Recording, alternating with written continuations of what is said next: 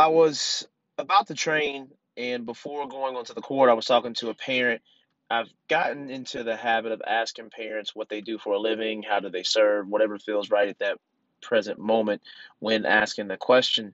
And I, I asked this parent what exactly they do for a living, what their job was. And one, I think it's a worthwhile question because you get to know what your network is. You don't know who's a personal attorney, who know who actually puts down basketball courts or who whatever the case is, whatever the occupation is, it expands your network and it gives you more access to resources you may or may not have had beforehand.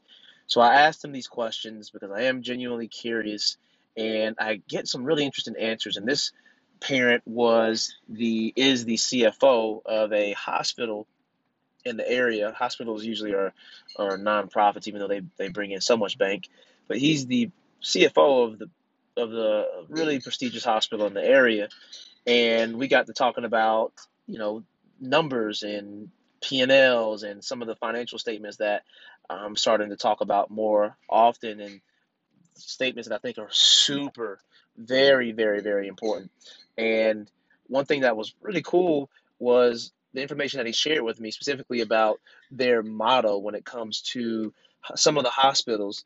And, you know, we as basketball trainers often want to always want to profit from our passion and we have to to be able to continue doing what we love to do and as much as we have been told and i know that you shouldn't be doing this for the money which is true the money is necessary for you to do some of the things that you have in mind and to have more leisure to do a lot of the stuff that can eventually end up helping the trainees. So, all that being said, we got to talking about these financial statements, and one of the models that they have, and again, finances is something that trips so many people up, even people who are in finance. So I can imagine for basketball trainers who may have never had any business experience, even people who study business, it can trip us up. It can hinder us from reaching our potential because we don't have those fundamentals when it comes to finance and that literacy and those things that you know I'm starting to learn. Like, oh, that's why, and I want to start sharing with you guys. And he he said something that was really really interesting. He said they say within the hospital, and a lot of people don't really care for it, but it's super true. They say no margin, no mission. No margin, no mission. And that basically means look, if you don't have any profit margin, if you don't have any profitability, then good luck carrying out the mission that you have.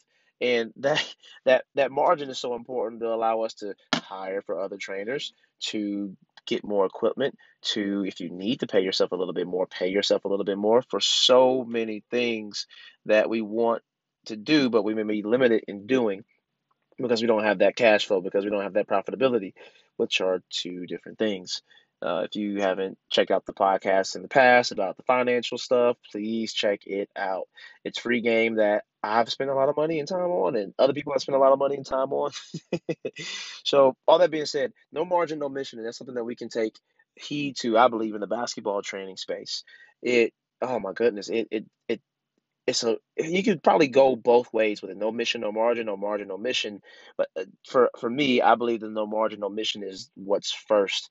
And for us, if we learn how to, and not saying price gouge people and charge them they can't afford, but be okay in knowing that we get profitable. We are profitable because we are serving people. We are really trying our best to make our service better and not doing it for the money, but just doing it because we want this to be our livelihood and we need to have a baseline of financial success to keep doing what we're doing.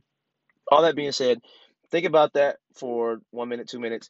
No margin, no mission. And but when you do increase that margin, let's increase that service. Let's increase the the job that we're doing. I mean, I just invested in some things that will help with the training sessions. I'm trying to learn more, so I'm not just like trying to charge more because I'm worth more and I'm better, which may be, may be true. It's the heart behind it is more so I want to be able to buy more equipment. I want to be able to keep doing what I'm doing. There's inflation. There are so many things that come up, and I'm not jacking the price up more than a certain percentage so that it really isn't felt as significantly. But all that being said, if you're one of those trainers that are struggling to like just increase your price or to even charge anything in general, think about it. No margin, no profit margin, no mission. no margin, no mission. Whatever your mission is, you're going to need that margin to do those good works, do, do those good deeds. So I'm about to go inside, get ready for this training session, hook this this TV up, have this video replay ready to go, and uh, I'll talk to you guys on the next episode. Hope that podcast gave you some value. If it did, please rate, review, and subscribe to this. It only makes the podcast better. I read every single one. And at the very least, go join our group. You'll see the link in the description of this episode, and I will catch you on the next one.